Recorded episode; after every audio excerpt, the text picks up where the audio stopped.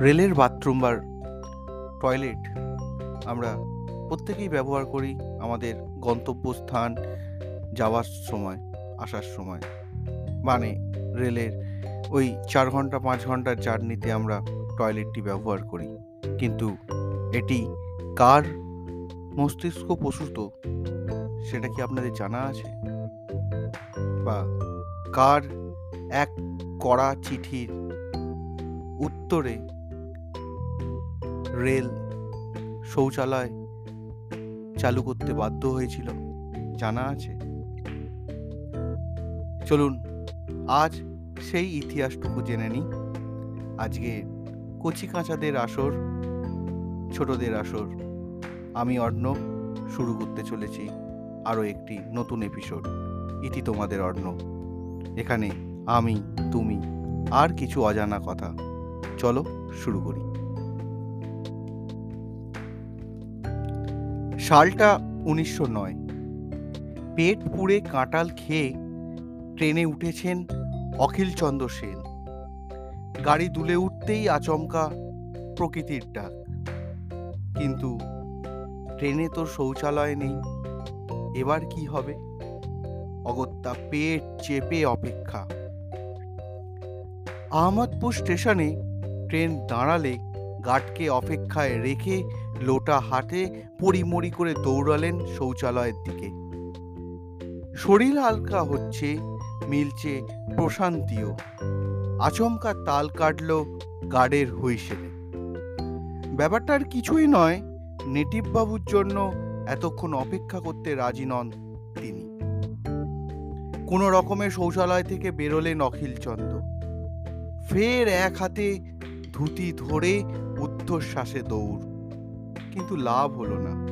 চোখের সামনে দিয়ে বেরিয়ে গেল রেলগাড়ি উল্টে দৌড়তে গিয়ে সেনবাবু হুমড়ি খেয়ে পড়লেন প্ল্যাটফর্মের ওপর। খুলে গেল ধুতি। প্ল্যাটফর্ম ভর্তি নর, নারী, পুরুষের সামনে একেবারে বিদিকিচ্ছিরি কাণ্ড। অপমানে ও রাগে গজগজ করতে করতে স্টেশন ছাড়লেন তিনি। এরপরেই হলো আসল ঘটনা।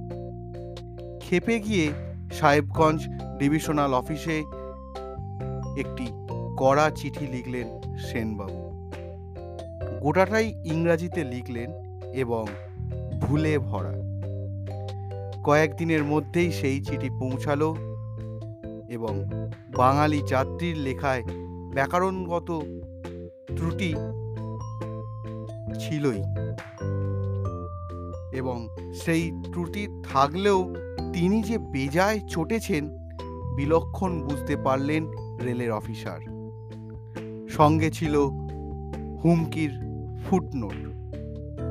সর্বসমক্ষে এহেন অপমান সহ্য করবার জন্য গার্ডকে মোটা জরিমানা করতে হবে, নইলে সংবাদপত্রে এ খবর ফাঁস করে তিনি দেবেন।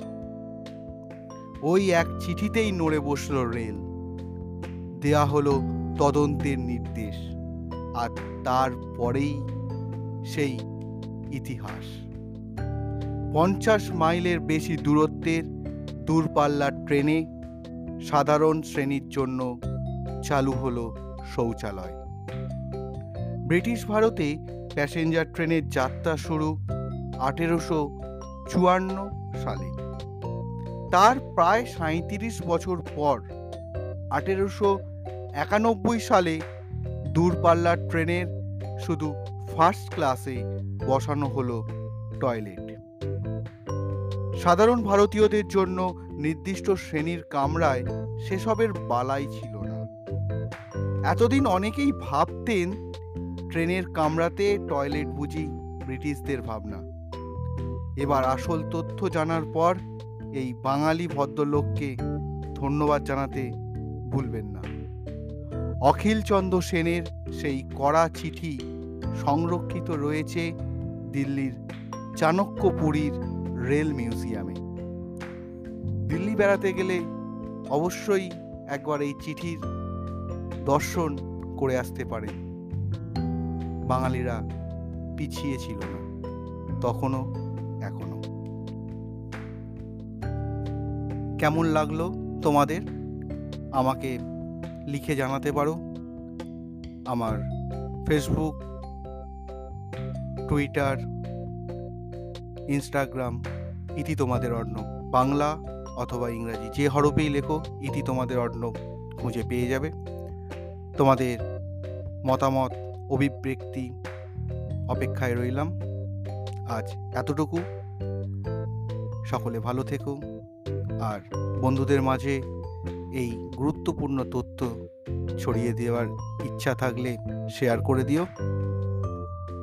সকলে ভালো থেকো। টাটা।